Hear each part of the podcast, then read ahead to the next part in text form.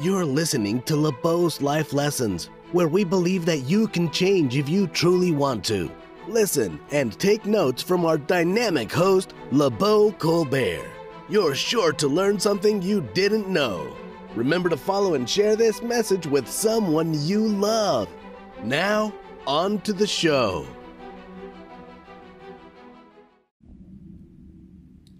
Welcome to LeBeau's Lessons, LeBeau's Life Lessons, that is. We're continuing our series on inherited trauma.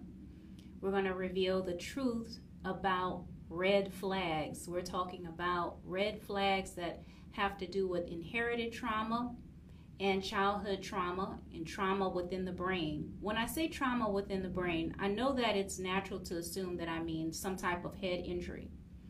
But what would you be uh, fascinated to know is that brain trauma does not have to occur exclusively because of a brain injury. Sometimes you are born with brain trauma. So, for instance, you know, there's accidents that happen that cause us to lose our limbs, but we can also be born without limbs, can't we? In the same way, our brain can have damage to it, lesions to it, that cause us to have neurological disorders and you may search your whole childhood and say well nothing happened to me. Well it doesn't it doesn't matter because that doesn't mean that you don't have trauma just because you didn't have traumatic events happening to you. So um, you know let's learn about the brain and and discover some hidden truths that can give us answers to questions about ourselves and the people around us because maybe you've been judging yourself too harshly or the people around you and or overlooking some of the things that are going on with them that you may not understand have to do with their brain chemistry and their brain organization. And not really them it's just something that's wrong with their brain like the person that's on my comments right now that is about to get blocked And we are about to today go into 12 signs, 12 signs that your significant other has childhood trauma. Or let's say 12 signs that they need therapy. Now,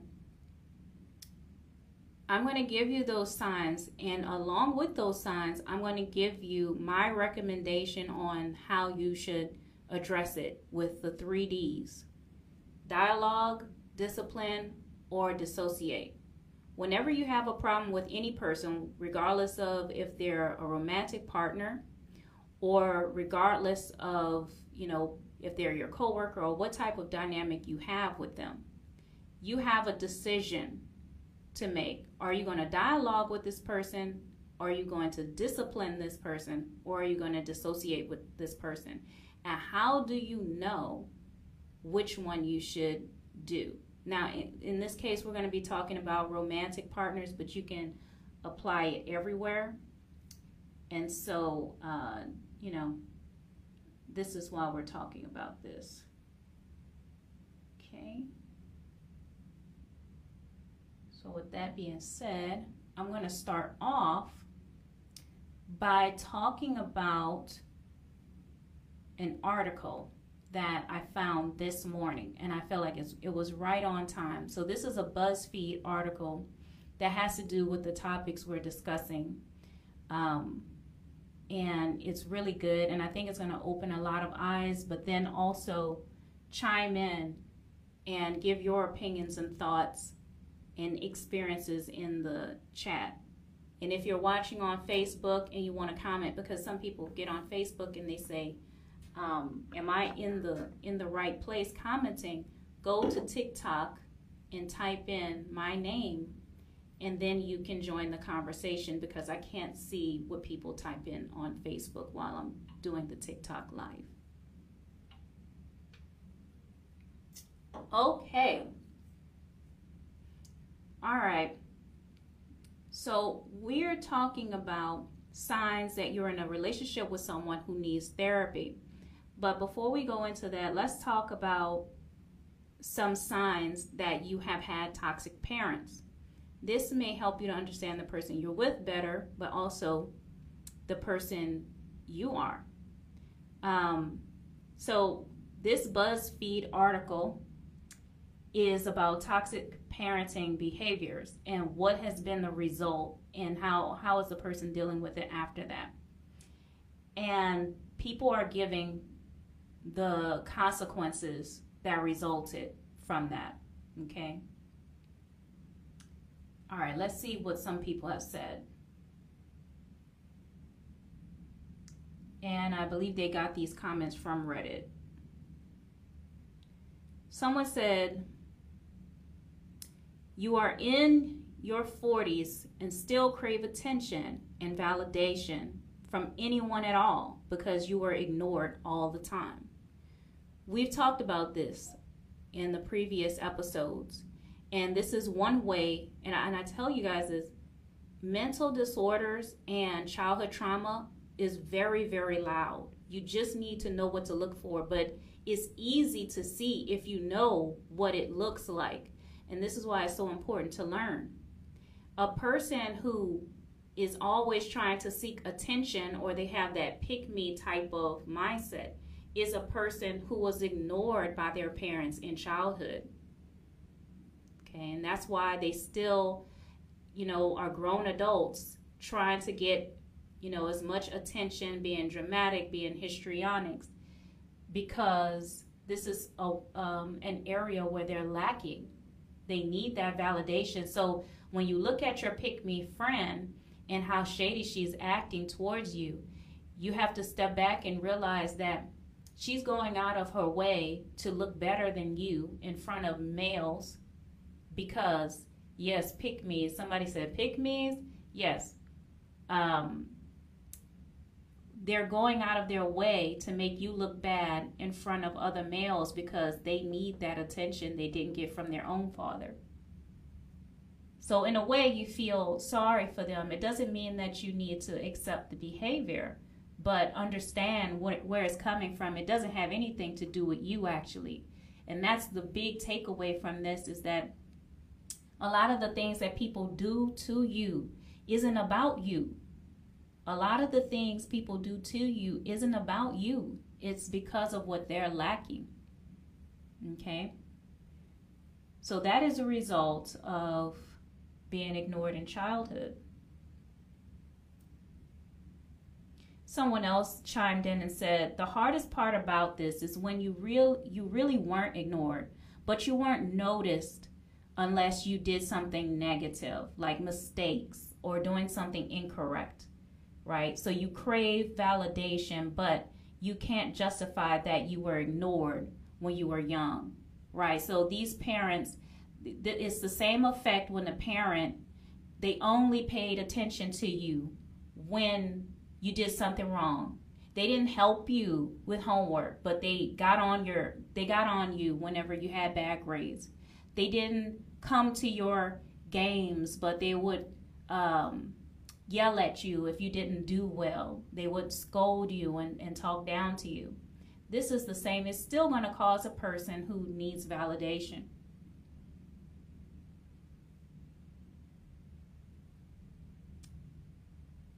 Someone said, Glad I knew this while raising my child. Give her everything she needs so she won't chase it. That is so true. And I, I tell you guys, I know you guys see it all the time in your families.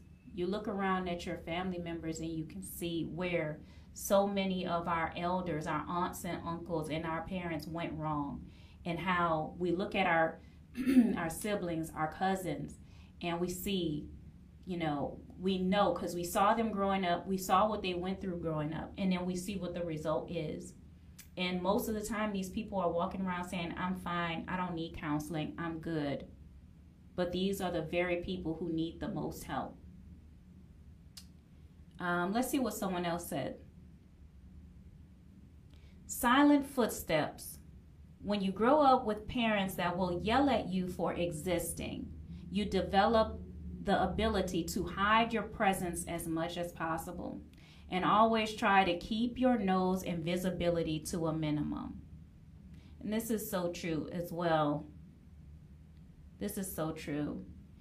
A person who, so what they're saying is they become a person who tries to blend in and minimize their influence and impact because they just couldn't be a child. They couldn't just be themselves growing up. And you you've seen those parents that are highly irritable. They act like they wish you never were born. That anytime you are in their presence, they will shoo you away. Go outside, go play, get out of my room, get out of here, go go clean up, go do this and that. Just get out. I mean, you remember the days when our parents would send us outside and they wouldn't want us to come back until the street lights came on, right? Because they couldn't be bothered. And I, that's not everybody's experience, but this is a lot of people's experience. They will send you to boarding school or send you to somewhere else. Just send you, send you, send you, right? Away because they could not deal with you just being a child.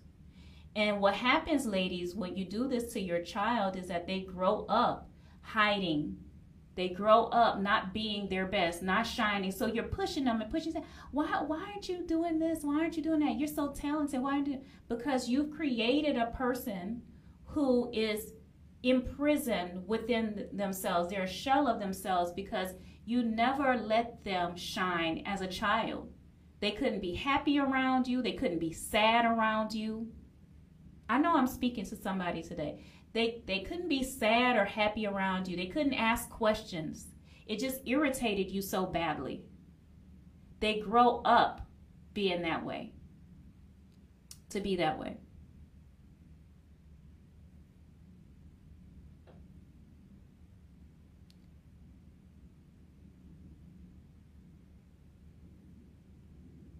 Right. So, uh, Gabby, keep keep going. I need a little bit more information. She says, I need help and have told my family I will only deal with them if they get help.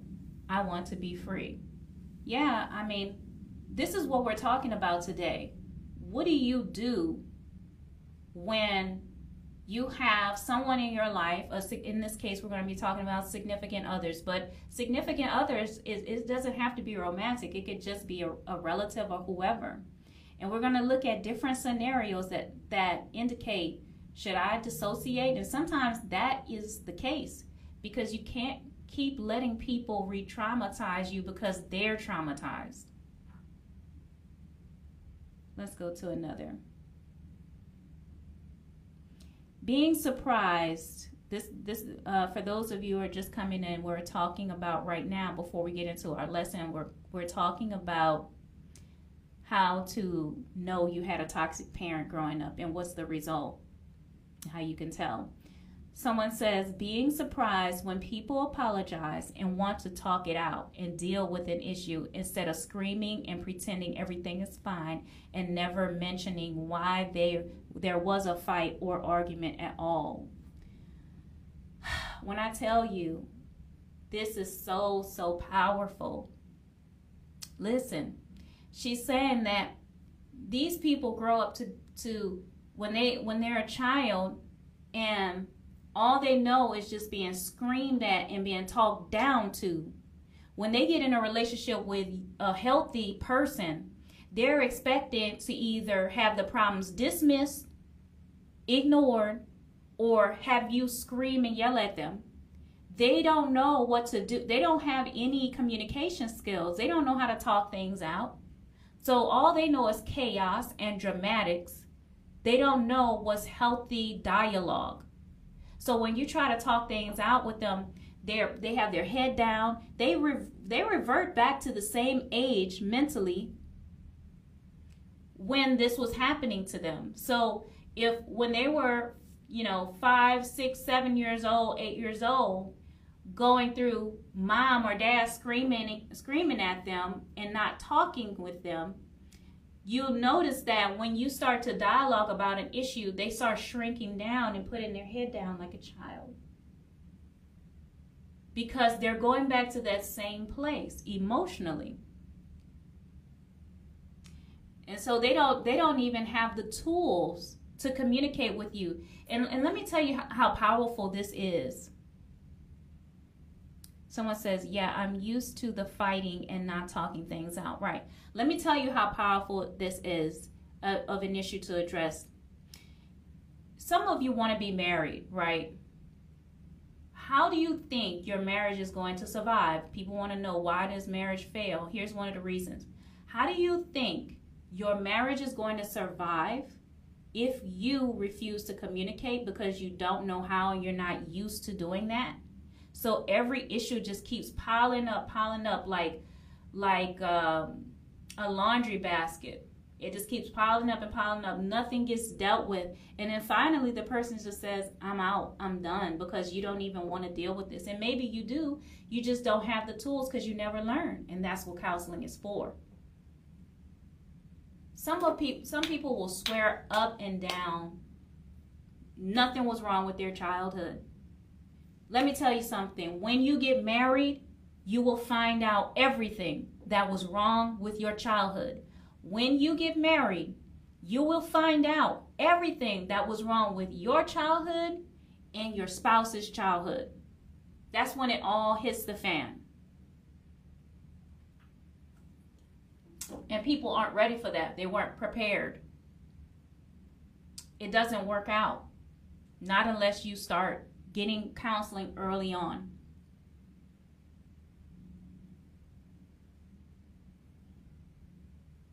Let's see. Let's go to another.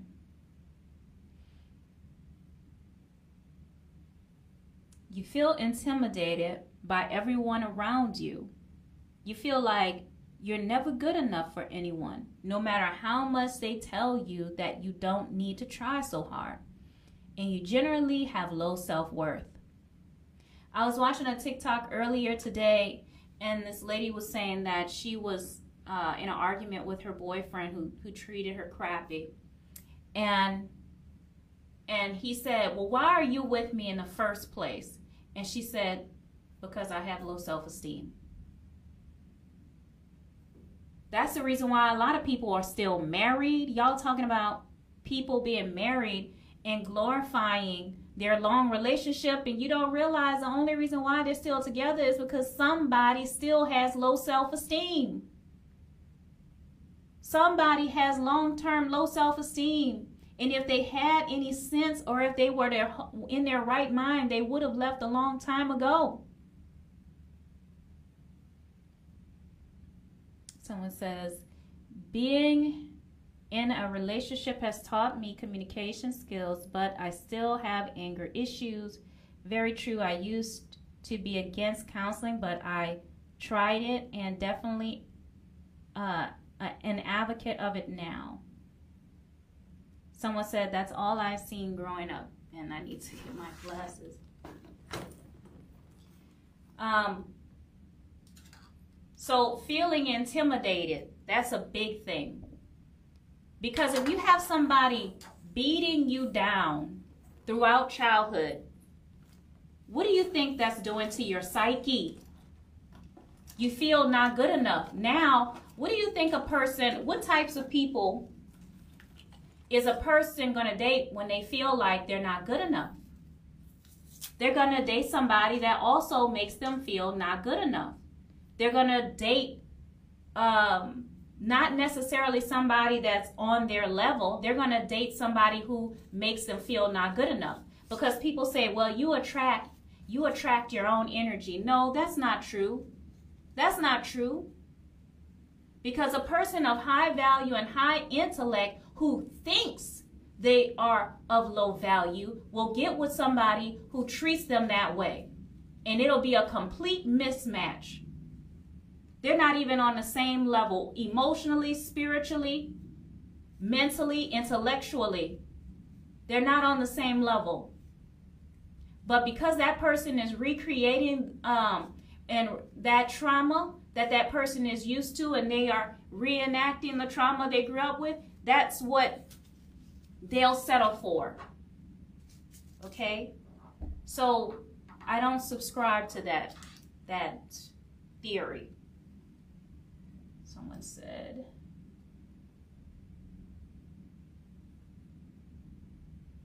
Counseling helps with self-esteem, but some people are trauma bonded. Uh-huh.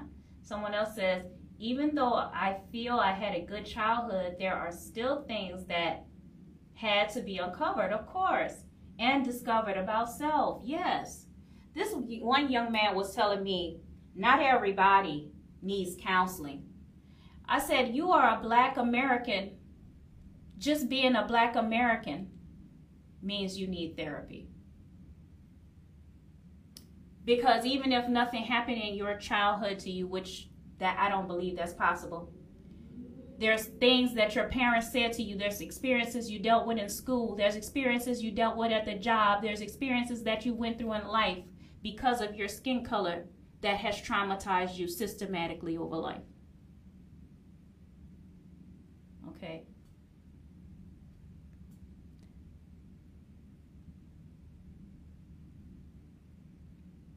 Mm-hmm. So let's move on to the actual lesson. Maybe we can come back to this BuzzFeed, uh, but that's a good article.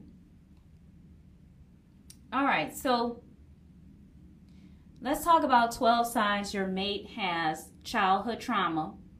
And let's talk about what we can do. Are we going to dialogue about it? Is it an issue of discipline, like teaching them how to treat you? Or is it a dissociate? Now, this is going to be just my personal opinion based on the things I know and I experience. Um, you make your own decision. If you disagree, say say it and say why in the comments. Okay. The first of 12 signs that your mate has childhood trauma and needs therapy is they tease you. They tease you. Okay? What do you do if you have a mate that teases you? Because I guarantee you, they're teasing you because they were teased. They were either teased at home, or their parent was teased, or they were teased at school. And it was systematic teasing, so much so that they took it on as their personality type.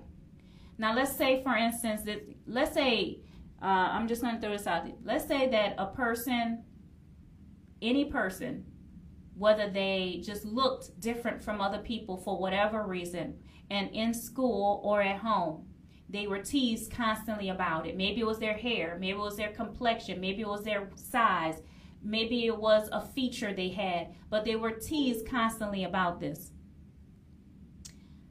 That person develops uh, a wall, or what they call thick skin, and they start being very critical. They learn how to pick people apart as well as a defense mechanism. Now they grow up and they get with you and they're poking at you all the time. Okay, what would you do if you had a spouse that tease you all the time? What would you do? Is it a dialogue, a discipline, or a dissociate? Let's put in the votes. Dialogue, discipline, or dissociate.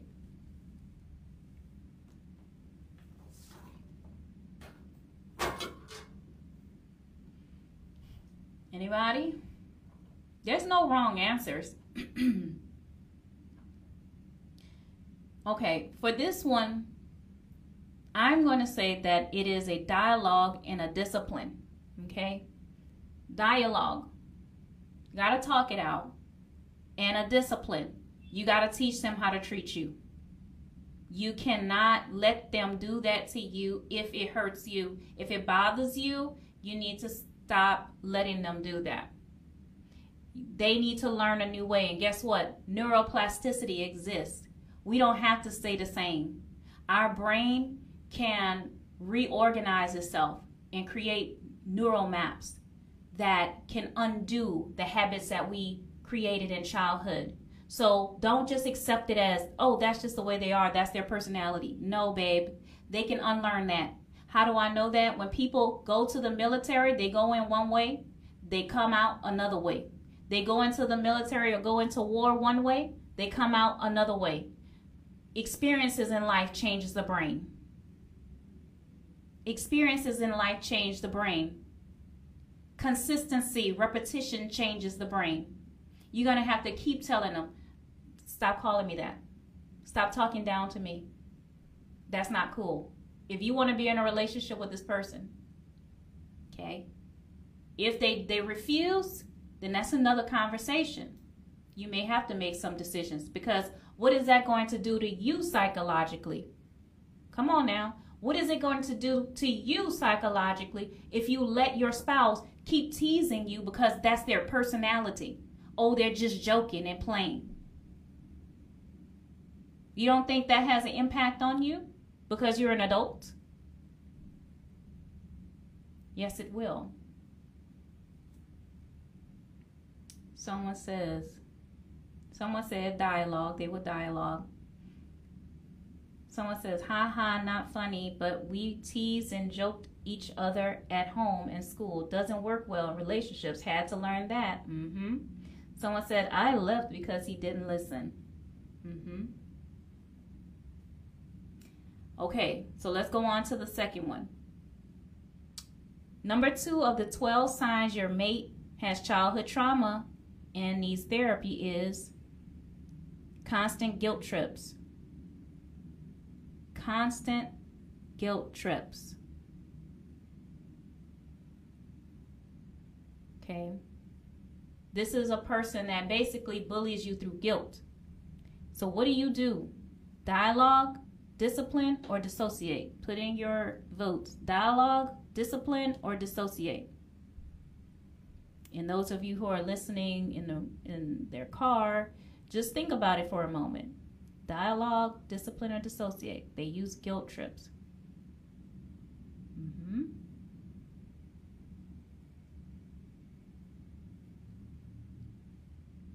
Someone said dialogue.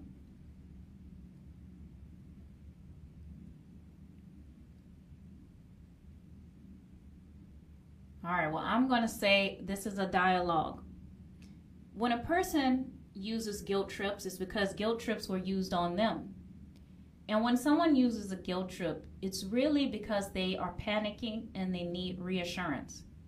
This is what I would do in an instance when someone is using a guilt trip. That's a panic response. That means that they're not okay right now. And it may not make them a bad person at all it just means that right now, whatever this new change is or some type of issue is, their their trauma, they're being triggered. So their response to being triggered is to guilt you into doing what they want because that is going to make them calm down. So what they need is reassurance. So what you want to do is pause. Pause. You can repeat back what they said to make sure you understand them and make sure they feel heard because when people use guilt trips, a lot of times it's because they don't feel like people are listening to them. Right? Okay, so make sure they feel heard and then explain why you're wanting to do what you're doing and reassure them that it won't do X, Y, and Z to them. Right? Okay, because that's what they need. They feel unsure. And that's why they're throwing the guilt trip. Someone, everybody else said dialogue. Yeah. And then you can also discipline, which somebody else said that as well. You can dialogue with them about it, reassure them, but then also let them know I don't like when you use guilt trips because it's unnecessary. You know my heart. You know that I love you and I want the best for you, and I wouldn't intentionally do something to hurt you. So if you feel like I'm hurting you, let me know, but don't use guilt trips because that won't work on me. Mm-hmm. Someone says, Yes, me too, still learning how not to do that. Right. Right. It's, it's a trigger response. Okay, number three. Number three of the 12 signs is you walk on eggshells around them. You walk on eggshells. Okay? You walk on eggshells. Do you dialogue, discipline, or dissociate? Mm-hmm. See, at first we were focused on the external, like what they're doing to you. Now we're going to start looking at the internal. How are you responding to them? those are signs as well. Not just the things they're doing, but how you're starting to change because of being around them. will tell you if somebody needs therapy. Okay? You walk on eggshells around them. Do you dialogue, discipline, or dissociate from a person who makes you walk on eggshells?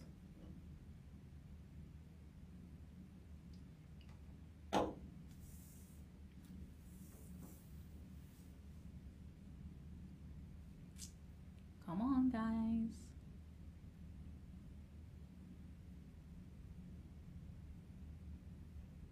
Someone said dialogue. Why do you say dialogue?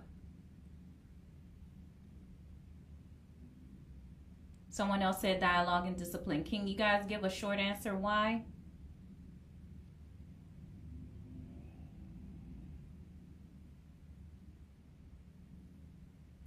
Uh, the question was someone said dissociate. Someone else asked what was the question?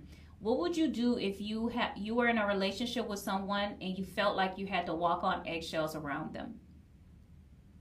Someone said you have to find the root of the problem. Mm-hmm. Okay, so um, I'm going to give my answer. So my answer is is a case by case basis.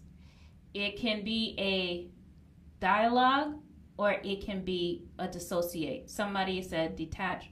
The reason why I said it could be either or is because of this. We know that in life things can happen. Let's say somebody just came home from war. Somebody had an accident. Somebody had been assaulted. Somebody had something traumatic happen. Somebody died in the family. So now they're so wounded, they're they're kind of messed up and they're freaking out. And that's not the time to leave somebody because you're feeling like, oh, I don't know what's gonna trigger them because they went through something right recent, right? Um, you don't want to to just leave them, right? Okay, that's one situation. That's a dialogue. That is a being patient, and that's what marriage is for. It's, that's what commitment is about.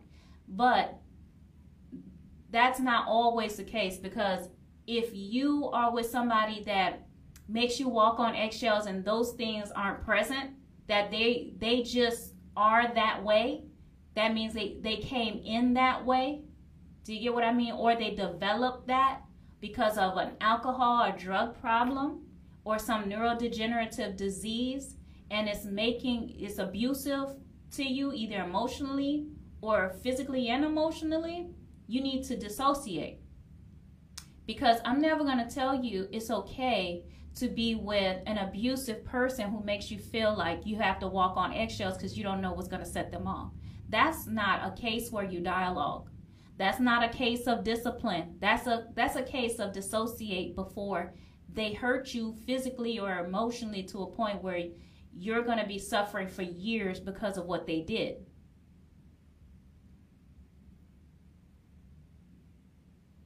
Right? So case by case when somebody makes you walk on eggshells.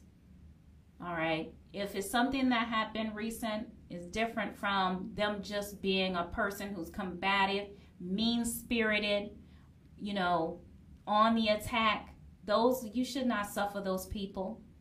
Don't suffer those people because they're gonna make you suffer. Okay. All right. Number four of the sign, the twelve signs that you're with someone who needs therapy is you always put on other people's you always put other people's feelings before your own. You always put other people's or their feelings above your own. What do you do? Do you dialogue with them discipline or dissociate? Thanks jessica. Do you dialogue discipline or dissociate if you always putting their feelings before yours. What should you do?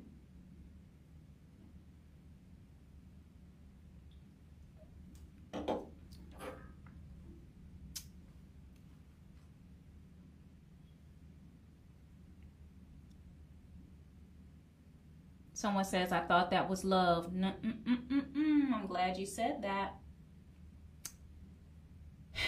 Um, listen to the other episodes. no, no, no. We're not going to do that here. Love is healthy. Always putting somebody's feelings above your own to a point where it is hurtful to you is not healthy. A lot of people, because of the way they were raised, because they had to be adults during childhood, they had to do things they shouldn't have had to done, do in childhood. They suffered in ways they shouldn't have had to suffer in childhood. They grow up putting everybody's feelings above their own. That that's not boundaries. That is a a a person who has been traumatized and they never learn to set healthy boundaries for themselves. So saying yes all the time is not the answer. Doing everything everybody says and letting them walk all over you is not the answer. That is not love. Sometimes uh, love is saying no. Sometimes love is saying not now. Sometimes love is is loving yourself first so that you can be the best you for the, the people you love. So please don't ever think that you have to be a doormat in order to show love. Oh, I, I know what Jesus would do. He said, What would Jesus do? Read the Bible, you will see that Jesus was not a doormat. See, a lot of the, the Jesus, just as a side note, how Jesus is preached today does not align with the Jesus in the Bible. Okay? That's the reason why you have to read it for yourself. Don't go based on somebody else's interpretation. Because one thing Jesus did not do was chase down anybody and try to force them to love them or do everything they say. Yeah, this person has an issue and it don't have anything to do with what we're talking about today. So they're getting off. Someone said, Yes, I prioritize the love I wanted from others before the love I could give myself. Thanks, piece to the puzzle. um, yeah, so yes, a lot of us have that habit based on how we grew up and how we had to take care of our siblings, we had to take care of our parents. We had to be the parent you know, and then we grow up never ever allowing ourselves to, you know, just just be happy at peace. You know, it's it's a prison. Okay, so anyway, what you should do, my recommendation is when you have someone, when you are putting other people's feelings above your own in your relationship, is you need to dialogue and you need to discipline. So dialogue, let everybody know how you feel and you have to keep reminding them until they get it. And then also discipline. Say, hey, I can do this for you, but please don't ask me all the time. Or, hey, I'm going to help you do this this time, but I need you to start doing this because I need time for myself, or I need you to start taking care of your things now. Um, you know, it's always, and that's why I was saying a loving no, because don't you realize that when you let people run over you and use you, you're not helping them.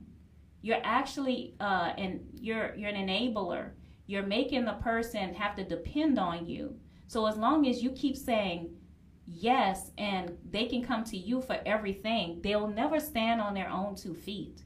Even emotionally, like if you let somebody pull on you in a relationship emotionally so much there, that's codependency. They never get to be strong. They never learn what it's like that, that or that or have the satisfaction to know that they actually could make it without you. You know how powerful it is. Let me tell you, love is saying no sometimes. I just want to stop right there. Love is about saying no and being disciplined and telling people you love no sometimes. Because let me tell you something, I'm so glad everybody that prayed for me, except for one person, two people.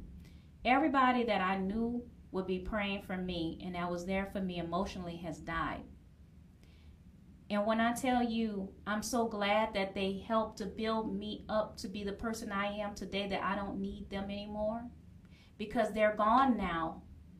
And I can't run to them anymore. But I don't need them anymore. I don't need them to hold me up anymore. I have to be the strong one. I am.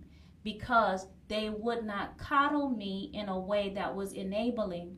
They loved me enough just to strengthen me so that I could stand by myself. And that's what, what you have to do, even in a relationship. You may be with somebody who needs therapy, they've gone through a lot in their life, but you cannot let them drain you of everything you have. You, if you really love them, you want them to be whole, even without you. What if you, what if God forbid, what if something happened to you? You wouldn't want them to crumble. Encourage that person. They have to get stronger. They have to get therapy. They have to get counseling.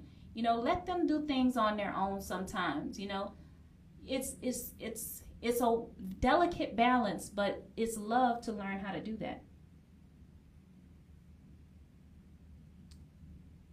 Someone says, How do I stop loving people more than myself? You have to understand who you are first. You have to know your value first. And if you haven't built yourself up enough, you need to start building up yourself. When I say that, practically, what I mean is you need to start giving yourself things to do, things to learn, things to be, things to rise to. Give yourself goals, give yourself strategies, give yourself plans for a future. Because if, as long as you don't have any of that in your life, you will see yourself as unlovable and wonder why anybody would love you. You see, and you have to learn how to protect your own heart and know that you have a good heart that needs protecting. Right? Because otherwise you keep giving, giving, giving, giving your all to everybody who who you they don't qualify for that level of you.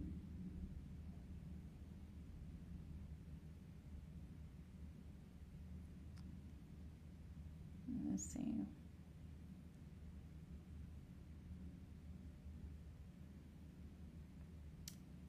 Someone says they, they've been dealing with somebody who said they wanted a serious relationship with them and now they're not ready.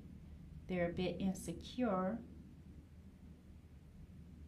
and they're working on themselves and and even though they you know they're starting to move on with a new job and everything they still haven't been fixed at the heartbreak sometimes it's a matter of it takes time for you to do things over and over again to move past it. But you got to allow yourself to stop dwelling on it. Your mind is like a TV. You get to change the channel. You get to decide what you dwell on and what you're going to skip. Okay? Just like your feed, you can scroll or you can you can watch. You don't you can't allow yourself to keep thinking keep redirecting your mind to something else, it will change the pathways and start breaking off thoughts about um, that person. And then you can start, when you th- do think of that person, remember the negativity that they brought to your life. Remember the things that they did so that you don't go back, but then also redirect your mind to the things that you now can do because they're gone. Because this person wasn't just a great person who up and left you one day. This person is a person that probably was stressing you out. And it's a good thing that they're gone.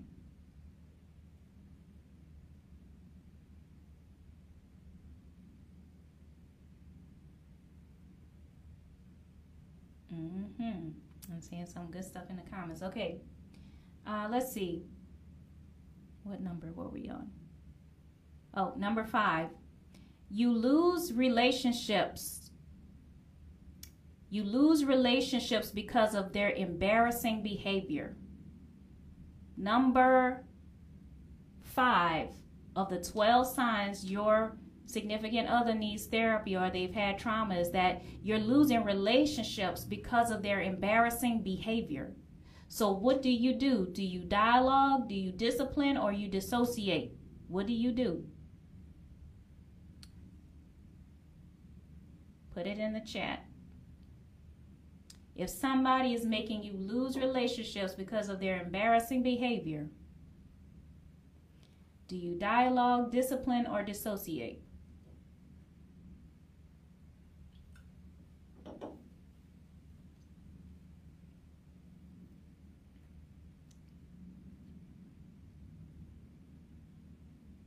Someone says, I'll dialogue and then dissociate. Someone says dissociation. So I said, I said also dissociate. Okay. Um, what I would do first is I would dialogue and then look at their attitude. So it's a case by case basis. Is this person aware? Is it a social cue issue, you know, or how they were raised or a cultural issue? That can be just a, a dialogue. You see, because if, if y'all come from different cultures or they had a different upbringing or they don't understand the social cues and they're doing things and it's not on purpose it's not because they have an attitude problem it's just because they're different from you. And and it's embarrassing in in your culture. Maybe it's not embarrassing in theirs. So that's different. But when i talk about in this instance embarrassing behavior i mean you know they're vulgar they have a bad attitude, they talk down to people, they're drunk, they're, you know, all of those things, that type of stuff. That's a that's a dissociate because if their attitude is I don't care, this is me, take it or leave it, I'm not to be fake, blah blah blah blah blah, then that person has a core their core values are not the same as yours. That's a deeper issue. That's not a surface level issue. That's a deep issue. Okay, you're not aligned. You're going to be like oil and water, and that's probably just one of your problems. You probably have many problems with this person.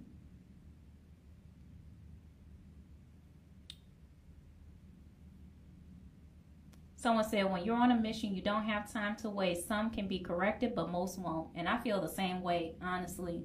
I tell you, when you get so focused on your purpose and your mission here, when somebody is pulling you down, distracting you, make it so you can't even do whatever it is you need to do in your life, sometimes it's best to just cut your losses when that person refuses to, to better themselves. And when I say I don't mean better themselves in a trivial way. I'm not talking about somebody who don't want to go to college or something like that. I'm talking about somebody who is emotionally, mentally, spiritually bringing you down. They're damaging you, they're hurting you, they're making it so that you cannot be the person you need to be for yourself, for God, for your children, for your family, for your purpose. You, you can't be that person because of them. And as much as you love them, you have to love them enough to say, I think you need some time to focus on you and because maybe I'm a stumbling block for you and I need you to focus on yourself and get better, right? Uh, number six, number six of the 12 things is they put strings attached to everything they do for you.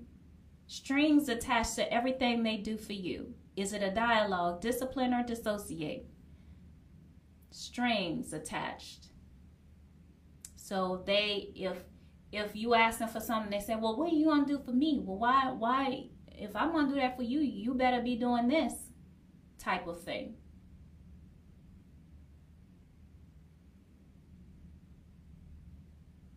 Mm-hmm. Someone says, working to get back into alignment. It's work. I know I now will never lose track for someone else. Never. Mm-hmm. So, what are you going to do if a person has strings attached to everything they do for you? Are you going to discipline, dissociate, or dialogue?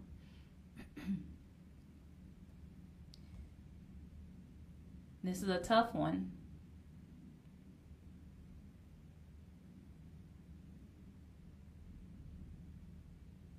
Okay, so somebody said love holds no records. Um,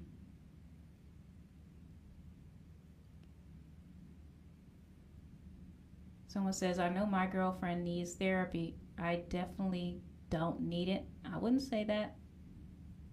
Don't be so sure. Someone said dialogue.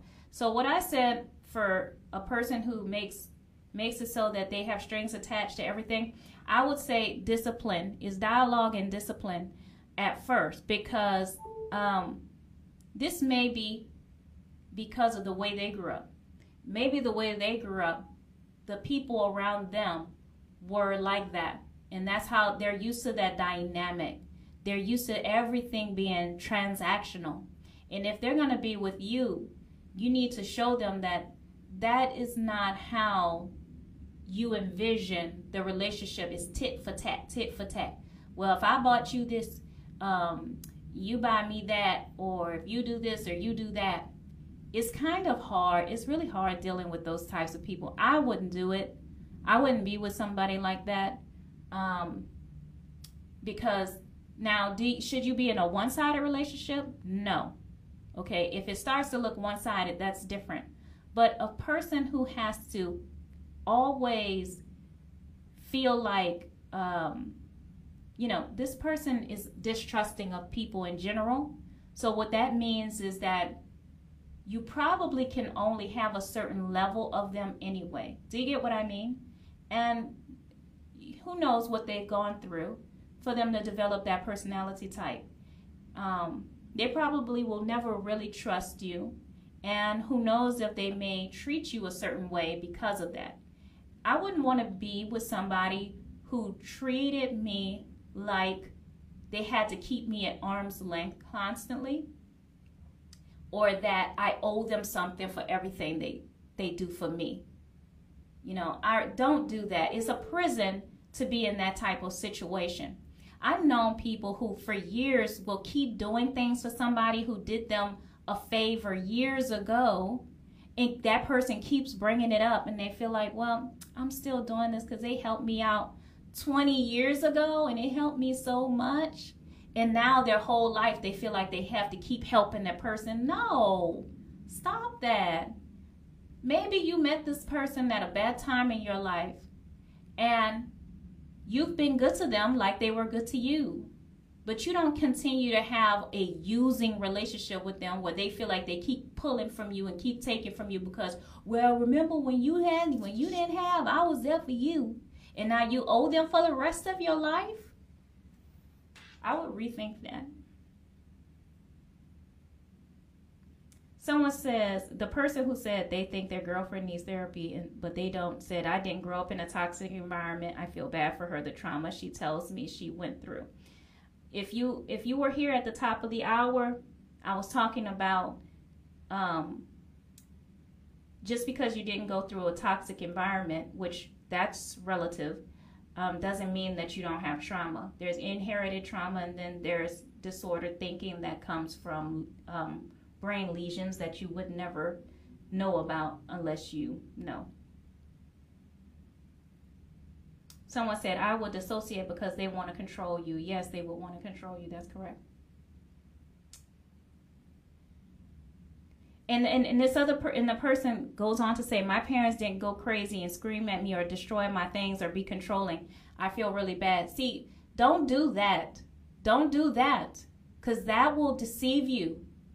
It's like a person who is 30 pounds overweight that doesn't think that they are overweight because they know someone who's 100 pounds overweight. You're comparing your childhood that may have been systematically traumatizing in a covert level to her very extreme traumatizing childhood. And you're saying, well, I didn't go through what she went through, so my childhood was not traumatizing. Don't do that. I've seen people do that. And for that reason, when they they have problems they don't even know why they have problems because they say well my parents didn't beat me my parents didn't weren't alcoholics but yet you deal with anxiety all the time because your parents used to talk down to you or they used to criti- criticize you constantly or they just ignored you or they sent you away often and barely had any time for you don't say that your childhood wasn't traumatizing just because you weren't um, physically abused or molested or assaulted or something like that.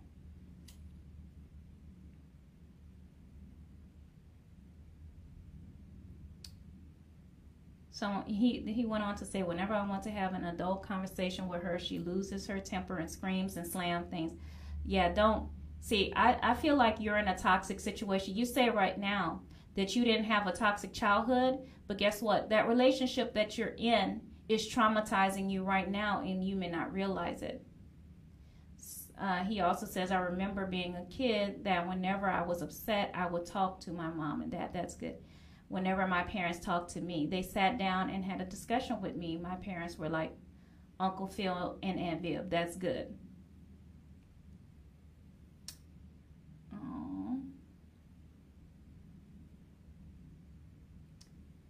And they said my parents gave me lots of love and attention. That is good.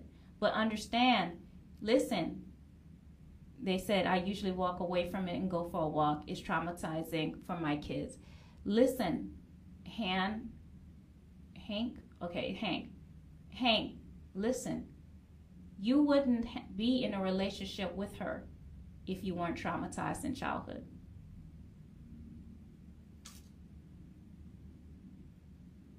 You wouldn't be with her. Because when a person is traumatized in some way or another. It may not have been things that your parents did to you. Listen, yeah, I want you to listen to this whole um, series when you get time. It's LaBeaud's Life Lessons. This is like maybe the fourth or fifth episode. Okay? I'm so glad you came on because this is very important it may not have been that your parents abused you.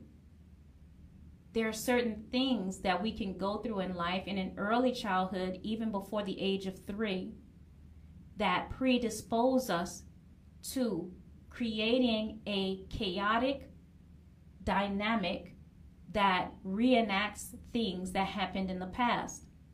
And it may not have been anything that your parents did to you, it could have been things they did to each other or something that you've seen in life or haven't seen, but is passed down to you neurologically that make it so that you feel you have to fix people. You're the fixer. And you become like that because of either having to be uh, to, to take care of your siblings at an early age or take care of a parent who was sick or drunk, or on drugs, or disabled. Again, see, that's traumatizing. You people don't see that as traumatizing, but that's traumatizing for a child when a child has to be a caregiver, when they're supposed to be being a child. And then that child goes on and finds people to be in relationships that are damaged so that they can reenact fixing somebody and raising somebody. You had to, they had to you had to raise your siblings. So you go out and find somebody who has arrested development, who is immature, and keep trying to raise them. But see, when you are healed yourself, you will stop doing that. When you become healed, you will say, you know what? I'm in this relationship because I felt like I needed to fix people. Now I need to work on myself. Yes, when a per when a child um, is made a caregiver, it makes their maturity speed up, but at the same time, it also causes arrested development in certain ways. They can't adult. So he says, I started helping people when I was 20 ish. Yeah. That is not a love thing, that is a trauma thing. It makes you feel like you have to seek out and fix other people no matter how much they damage you. And your children are learning from their mom. When they see how she acts, they're learning that and they will do the same. Children don't do what we tell them to do. They do what they see us do. They do what they see us do all the time. That's what they're learning.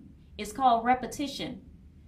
Okay, whether something is right or wrong, true or false, it will be accepted if it's seen over and over again. This is the reason why some people, even though they hated their alcoholic father, if they always saw an alcoholic father, they grow up to be an alcoholic father.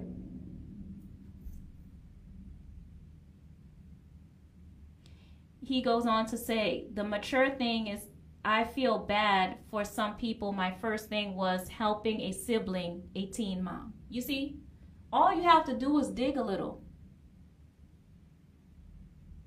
So that's the reason why you you have this complex. Yeah. So Hank, you do you do need therapy. And your wife needs therapy as well. Okay. Number seven of the 12 signs your spouse or significant other needs therapy is you become anxious over what people think. So before, where you were a confident person, you start becoming self conscious now.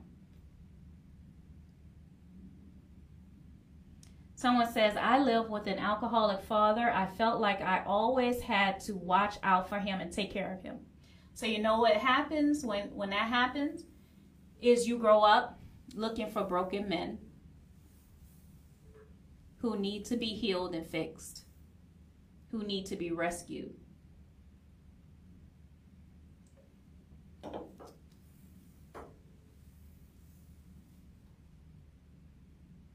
Right? Um, but when you become anxious over what people think,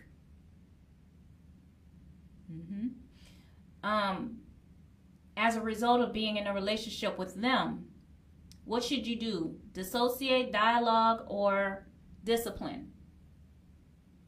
When that person causes you to be anxious, you're always overthinking now. You de- develop neuroses now.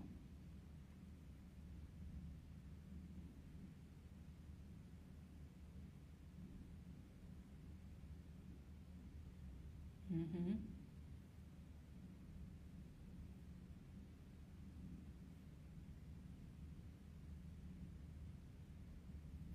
And listen, don't develop the mindset that just because you can see everybody else's problems doesn't mean that you don't need help too.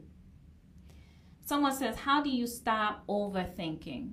How do you stop overthinking? Well, this could be neurological, it's, it's all neurological, but this could be due to a chemical imbalance because of the the neural pathways your brain created over because of trauma or because of just how you were born.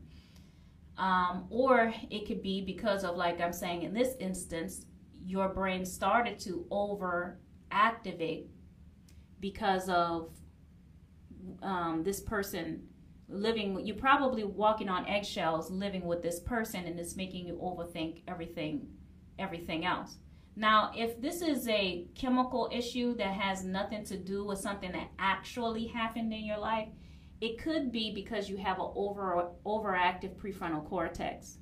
And you can get help with that with medication.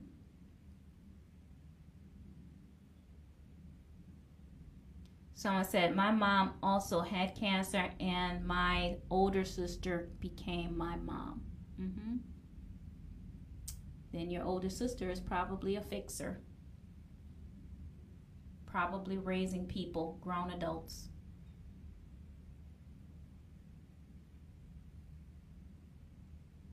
Mm-hmm.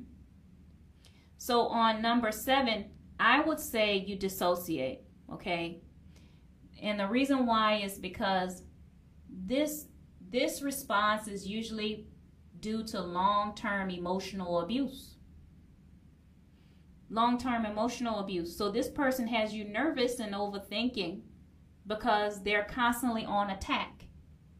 So you take that PTSD everywhere you go and so you always are looking for attack, attack, attack. Where? Did, what did they mean? What did they say? Oh, why did they do that? Because you're criticizing yourself, replaying the things that they're saying. Now it's become your inner voice. And you can get that from your parents or bullies in school or whoever you're dating or your past relationship that you never healed from. And their voice becomes your inner voice the things they projected onto you becomes your inner voice now. Now your brain is overreacting. I would say get away from anybody who verbally abuses you. That's not a dissociate. That means we need a timeout. You need to get better, and I need to get better.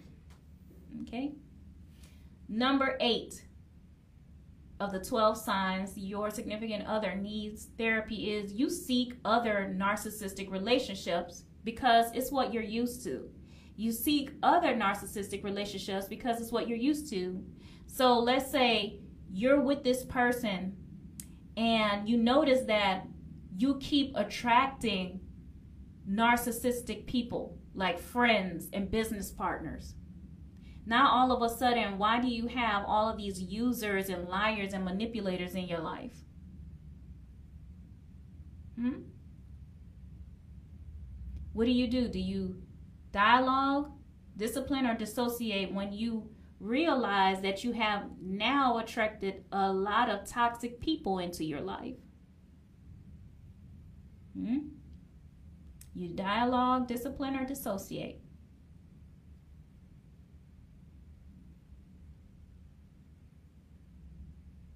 What do you do? Is this a tough one?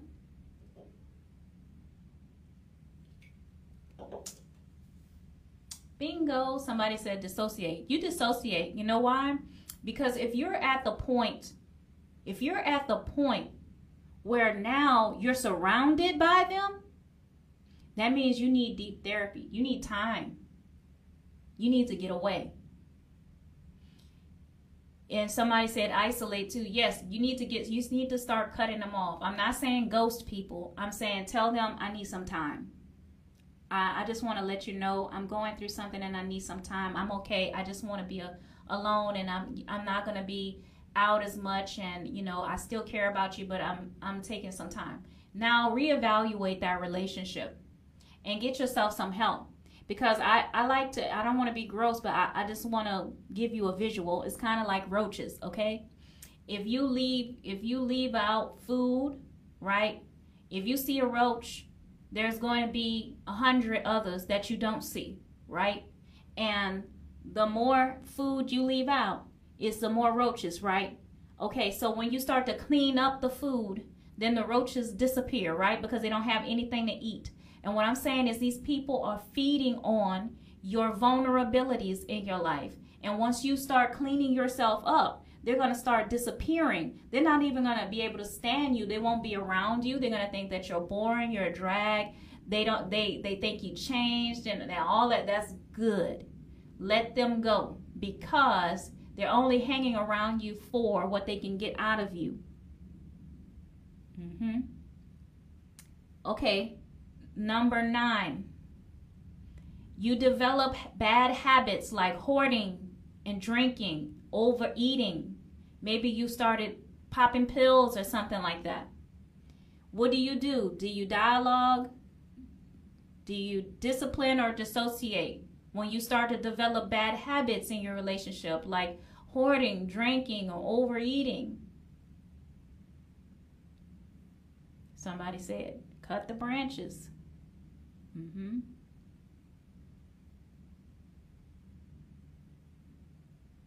Mm-hmm. Somebody said dialogue and more. What do you do if you start to develop bad habits like hoarding, drinking, and overeating? Somebody said discipline.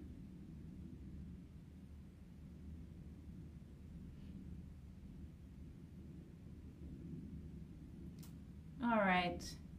I I'm going to tell you this is a dissociate for me. My reasoning is because by the time you start to manifest bad habits, that means that you have developed a long-term uh, codependent or traumatic relationship with this person. This means that you're bearing fruit now.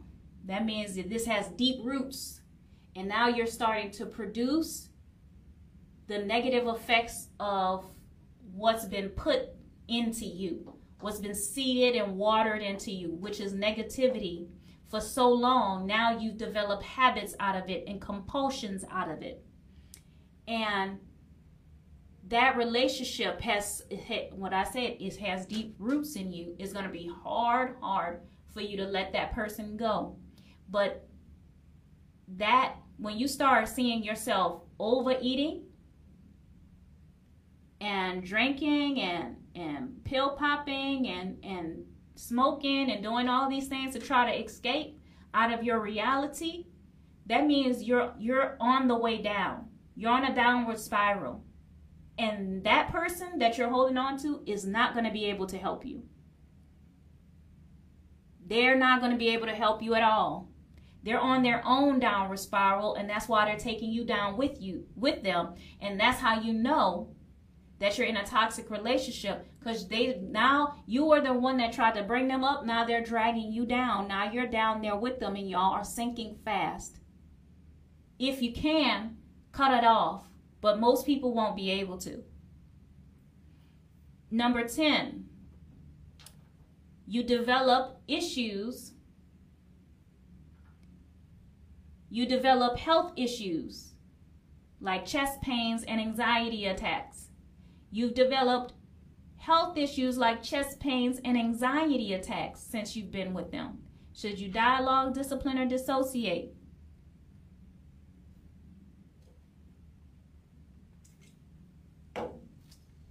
Dialogue, discipline, or dissociate. Now you have panic attacks, chest pains,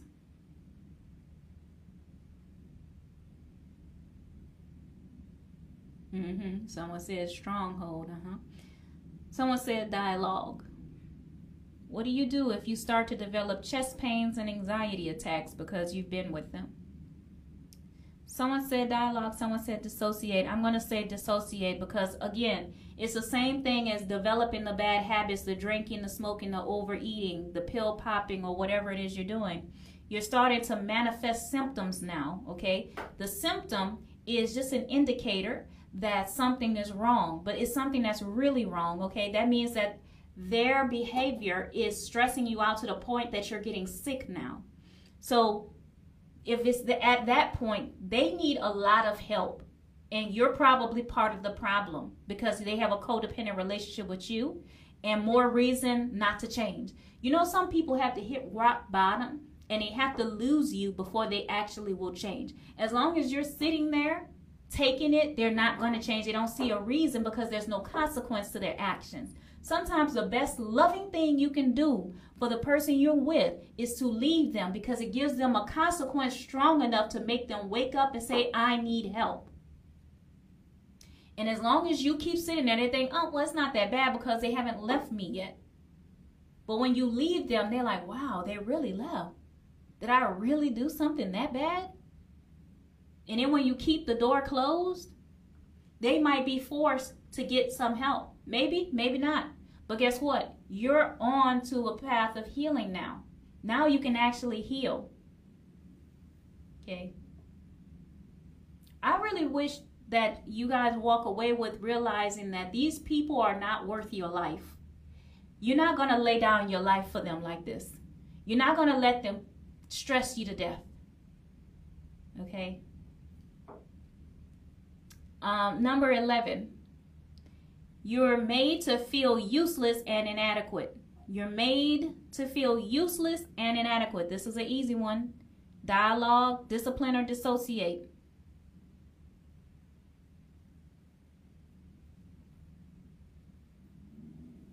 They they try to make you feel like you're useless and you're inadequate.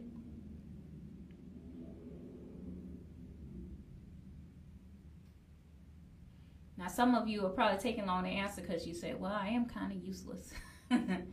no, what I'm saying is some of you feel like you, you, you do feel inadequate. So maybe you feel like the person is uh, justified in saying, because you know, you, you know you're not doing your best or, you know, you're not the best version of yourself. But I'm not talking about that. I'm talking about a person that regardless of whatever you do, you are useless and inadequate in a, in a way that's not recoverable. It's like you're you're you're so stupid or you're so dumb. You will never do this. You are always doing this. Right? So I'm I'm not talking about a person who's saying, "Hey, I don't I don't like when you're doing this. You keep doing that and this is not okay with me." No, I'm talking about a person who is projecting onto you. And they're telling you that you're you're nothing, you're never gonna be nothing. I hate you. You're so stupid. You're you're this, you're that. I'm gonna answer for you. It's a dissociate. Okay, it's a dissociate. And even if you feel like, let me put it this way. Okay, um, whether they're the stumbling block or you're the stumbling block, you need to separate. You're not good for each other, and that's enough. That's enough you don't have to wait for some big dramatic event to occur. If you're not good for each other, just let it go. and let them heal, and you get on the path to healing. Someone says, Is that like them always finding a way to disagree or argue with almost everything you do or say? Mm, that's not necessarily the same, but it could be along those lines because if the person is disagreeing and arguing with you, it usually means that y'all are not on the same level or y'all are not aligned in some way. But I'm talking about a person that's abu- verbally abusive. Someone else says projectors need darkness to show the picture. Mm, that's interesting. I like that analogy. Someone says, I gotta go. Thank you so much. Really appreciate it. Awesome. Mm-hmm. Okay, number 12. I, I, well, for number 11, I would dissociate. For number 12, and stick around, I have a bonus number three that maybe you never thought of before. Could be a sign that you're with somebody that you shouldn't be with. Um, that's a bonus, number 13. But here's number 12 fear of being the center of attention. You develop a fear of being the center of attention. I wonder why. Would you discipline, dissociate, or dialogue? If you start to fear in this relationship, you fear being a center of attention, like on your birthday or when something's being celebrated for you like you you know something good is happening for you and now you feel like oh don't make me the spotlight because you're worried about what's going to be happening with them after after the fact should you dialogue discipline or dissociate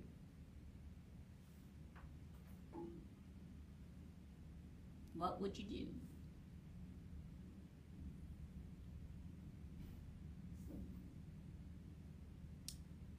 You fear being the center of attention now. Before, you let people celebrate you, but not anymore. You can't take it. Someone said dialogue.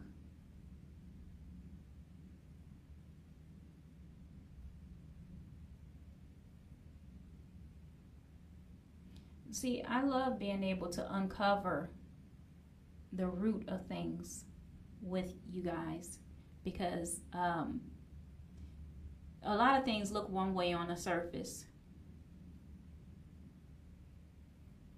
Okay, if you have developed a fear of being a center of att- attention around that person, that is a sign that that person is secretly envious of you and jealous of you. They don't like you getting the spotlight. And I wouldn't be with somebody like that. That's a dissociate for me. Because if you can't handle me being in the spotlight, and it's because you're envious and jealous of me, that means that you're doing and saying things behind my back and and scheming, and you can't really be happy for me. You're talking trash about me to your relatives, to your friends, to your coworkers. See, you don't know who you are to the people who know them. See, some of y'all don't even realize why that person's family doesn't like you and you didn't do anything. They're talking trash about you when you're not around. They talk about you to their family, and that's why the family doesn't like you. The co-workers don't like you because they're talking stuff about you because they are secretly envious. And one of the biggest things I dropped in one of my lessons on envy is that the sex does not matter a man can be jealous of a woman, a woman can be jealous of a man. Okay? And a person can be jealous of you and sleep with you every night. They can be jealous of you and talk trash about you. You could be doing everything for them. You could be taking care of them in your household, supporting them, loving them, trying to inspire and motivate them. And they will go and tell the, the mistress, uh, she don't let me be a man. She's always um, emasculating me because they're jealous of your success. You see? So when somebody is jealous of you, that's a dissociate. You, if you think that that's okay to let slide under the radar, you are seriously wrong. Because when you don't correct envy and you and you ignore that, soon everybody in your life is not going to like you and you're going to wonder where have all your friends gone? And it was because of them. They've been sabotaging you. And if you want a, a really deep uh, to really deep dive into envy go back and look at that lesson. Because I, I show you how somebody's little envy, a little jealousy of you can turn into a ruined life because they have fixated on you and they are relentless about sabotaging people's perception of you. So never be with somebody that's jealous of you. Okay, finally, let me give you a bonus. And just to let you you guys know, I have a book club that I've started. We are the first book that we're talking about is The Brain That Changes Itself by Dr. Norman Doidge. I love that book so far, and um, if you want to see my reading list, it's almost 200 books this year. Um, on my TikTok page, I have you just got to scroll down a little bit. I have my uh, reading list, and you can read all the books that I'm reading and read with me and I'm going to I'm doing that book club live every first and third Monday of the month. And then also I'm doing a, a Bible study every Saturday going live 8, 8, 8 p.m. Central Standard Time. I'm going to try to keep that. And um, yeah, so that's a little plug. Now finally let's close with this. Now this is a little thing you you may have never associated with a bad relationship. And just to let you know, after this next week we're going to start going into the five common traits of inherited trauma, and I'm going to describe five different types of people that, and it may be you, it may be people you know, but I'm going to go so into depth on them and I'm going to expose their whole character. Okay? So that's next week. Still, we're still talking about inherited trauma. All right. Number 13, a sign that the person that you are with The sign that the person you are with needs therapy is you have memory loss. You have memory loss. Somebody said, You're so beautiful. Why do you act like you're 65? A few reasons. Number one, I'm actually on the autism spectrum. People who are autistic typically don't act their age. And the second reason is because since I was 15 years old, I've been praying for wisdom beyond my years. So, what God did is He gave me a hunger for knowledge. So, I've been reading, reading, reading, reading, reading books since I was in junior high school. And I'm just um, a book nerd. So, I just like learning. And so, that's something that I wanted in my life. I wanted to learn. So, a sign you're with somebody who needs therapy is they they have caused you to have memory loss. So you, you say, how in the world can someone cause you to have memory loss? Here's how. The hippo, hippocampus is it's in your temporal lobe. It's about this big and it plays a major role in memory. Now, your brain stores memory in many different parts of your brain. Your brain is miraculous. And if you read that book I told you about, The Brain That Changes Itself, you'll, you'll learn to love it and be fascinated the hippocampus is where you, a lot of your memory, long term memory is, okay? So, what happens is when you have a lot of stress, it causes high levels of what's called glucocorticoids. And that is a hormone that kills the cell in the cells in the hippocampus. Okay, so when the cells are damaged in the hippocampus, it causes your hippocampus to shrink. So as the hippocampus is shrinking, you're losing your ability to store long term memory. So let's say if you were a child and you were dealing with lots of stress, child that's dealing with a lot of stress at home can't retain stuff they learn in school. They can't retain stuff they learn. They do bad in class because they can't remember anything the teacher said.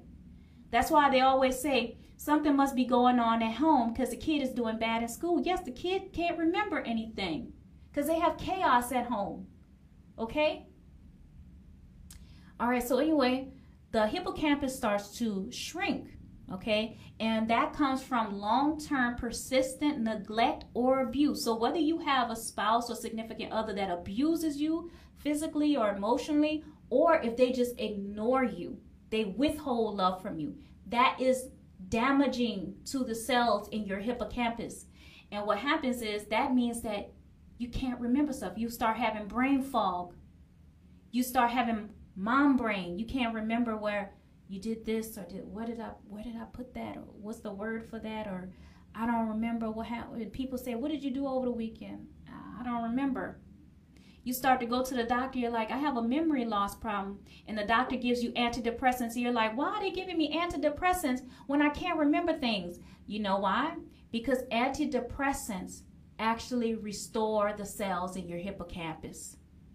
Because the doctor knows you're stressed out and your hippocampus is shrinking.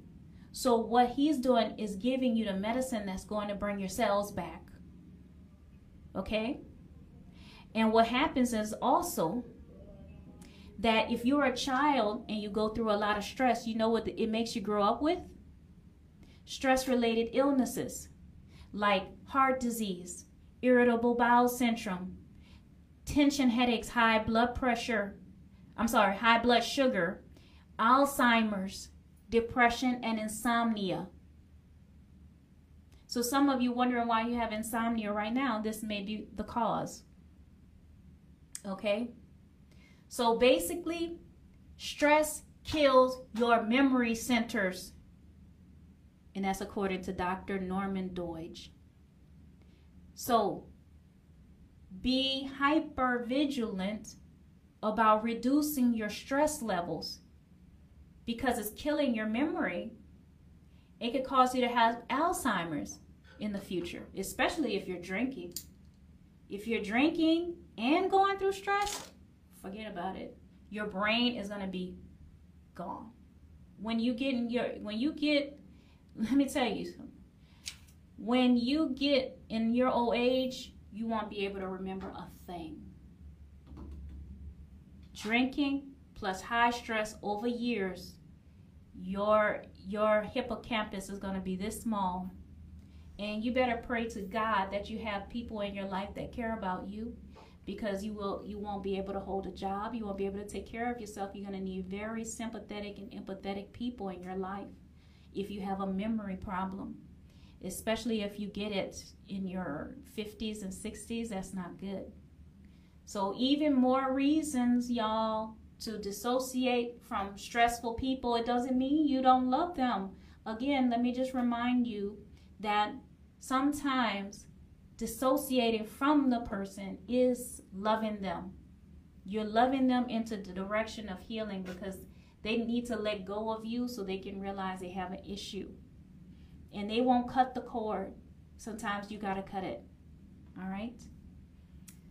So, with that being said, we're going to close it out. This episode is going to be available later on tonight and listen to the other episodes. Go to LaBeaudsLifeLessons.com if you want to see some other episodes. And uh, I will catch you guys next time. Remember, you can change if you really want to. See ya.